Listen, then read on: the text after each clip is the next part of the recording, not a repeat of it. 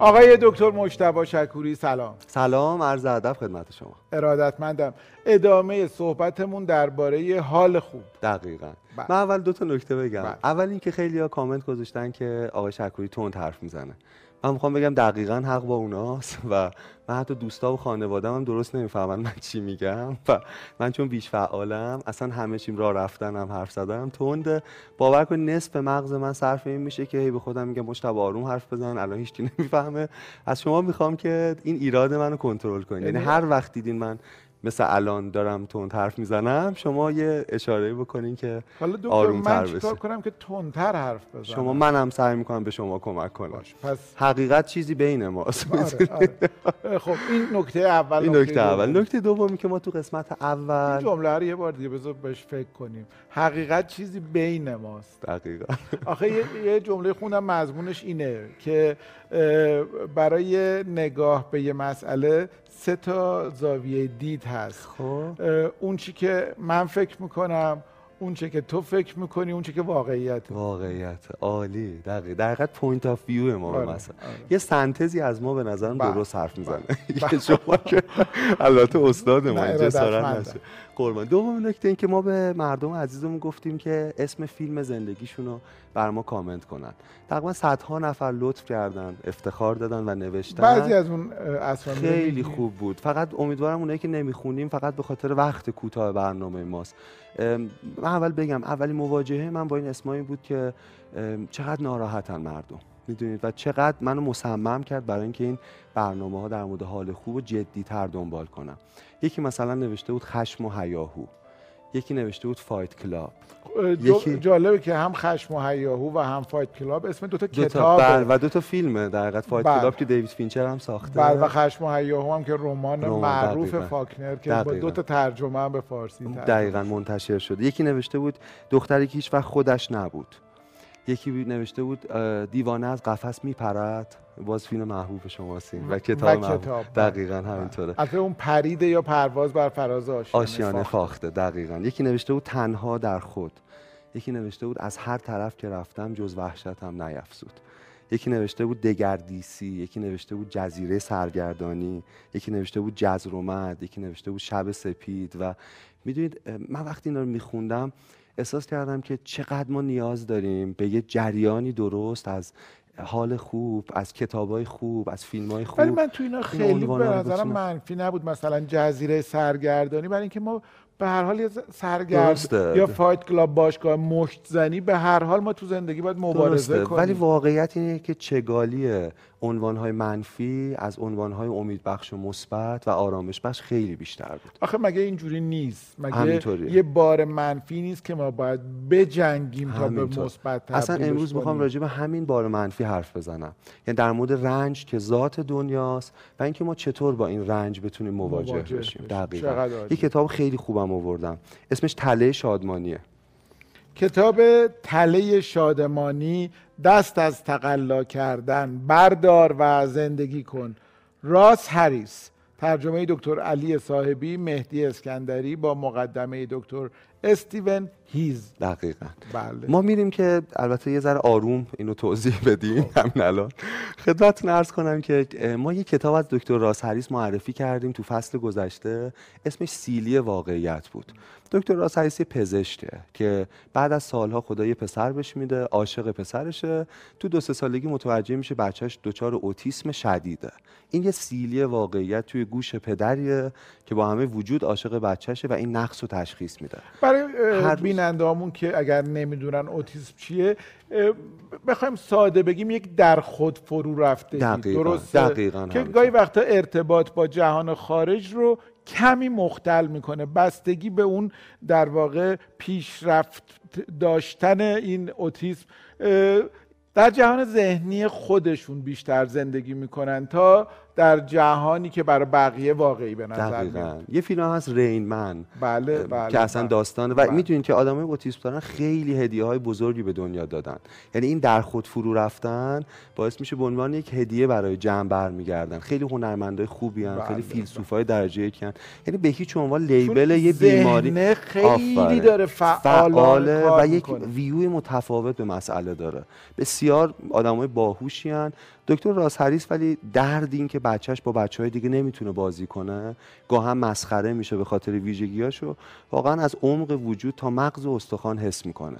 در حقیقت این چیزی که او در موردش حرف میزنه، درمان مبتنی بر پذیرش و تعهد، دانشی است که او از کتابخونه ها به دست نیاورده، دانشی است که او زیسته بر اکسپتنس اند کامیتمنت تراپی، درمان مبتنی بر پذیرش و تعهد. این اون چیزی که متد آقای دکتر راس هریسه. ولی سروش جان، یه دانشیه که آغشته کرده به خودش، یعنی یک دانشی است که او زیسته، او وضعیتی در دنیا داشته رنجناک و مبارزش با رنج به عنوان یک پدر در حقیقت حاصلش این نظریه شده ACT یا ACT که ما امروز میخوایم راجع به صحبت کنیم. ببینید مردم خیلی پر از رنجن تو حوزه‌های مختلف، اذیت میشن و راهی برای رهایی پیدا نمیکنن.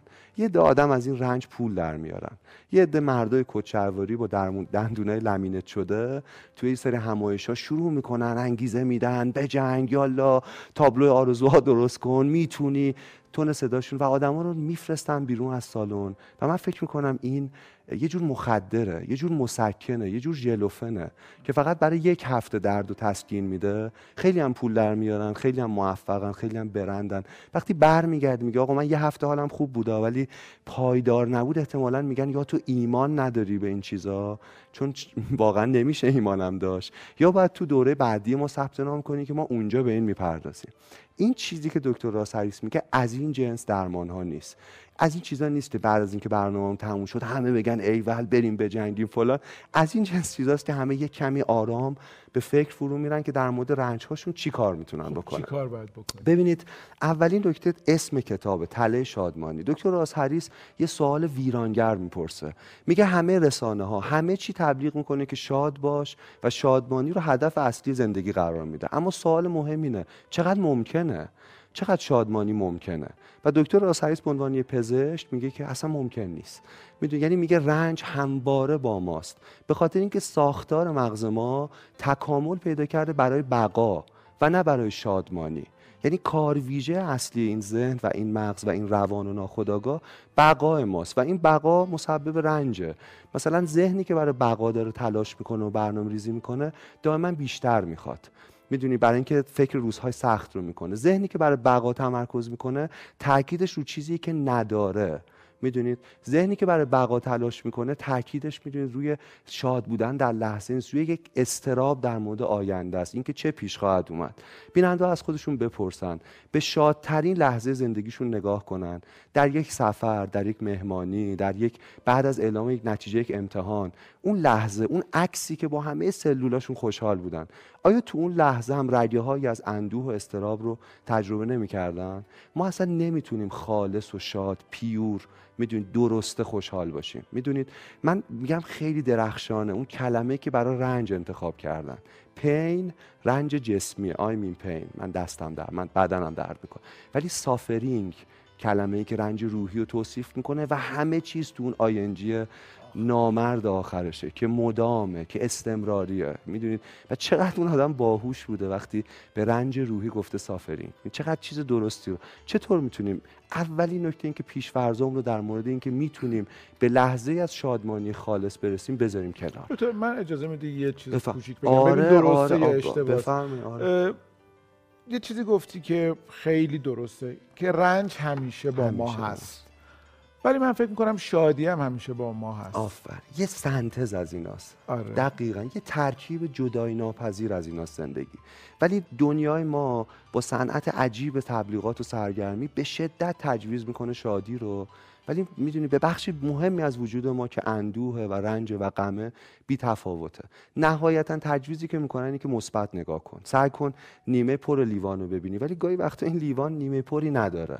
مثلا 94 آقای سر اصلا در این دوتا در هم نشینی، کنار همن که معنی نیمه پر واقعیت داره، نیمه خالی لیوان واقعیت. و اینکه اگر قلبتو ببینیم، اگر که اینجوری میشه یه خط میشه، اصلا مهم نیست این خطه حالا اینجاست یا اینجا، ولی مرگه.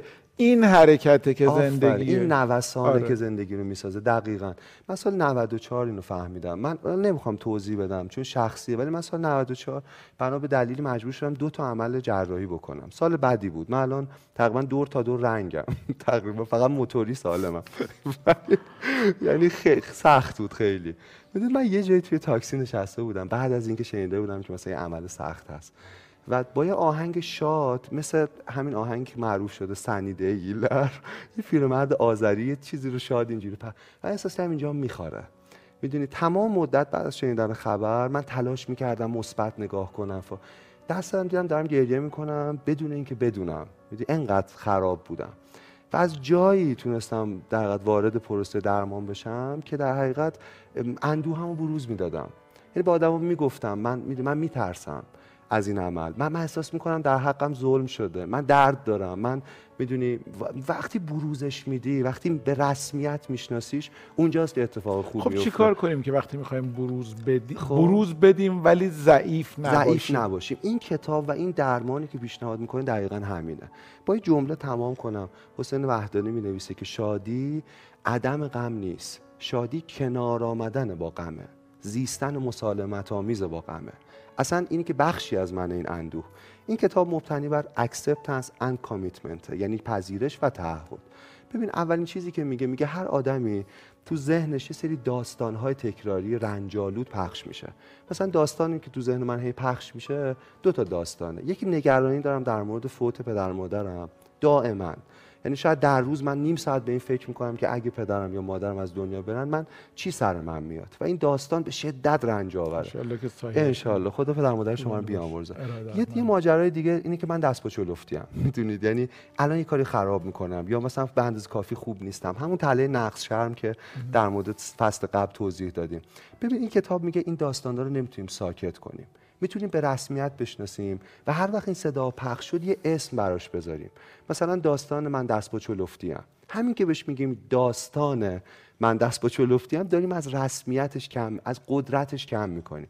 داریم میگیم یه داستان، یه اسم داره و میتونیم جدا سازیش کنیم. میتونیم به عنوان نه یه فکری که در ذهن من میچرخه، به عنوان یه پدیده‌ای که من اسم داره و تو صدای و تو سر من پخش میشه در حقیقت بشناسیمش. بیننده‌ها به این فکر کنن الان که اون داستانی که تو ذهن اونا به صورت تکراری پخش میشه چیه. خب ولی ممکنه باید برام توضیح بدید که حالا وقتی که اسمو گذاشتی چی کار کنی؟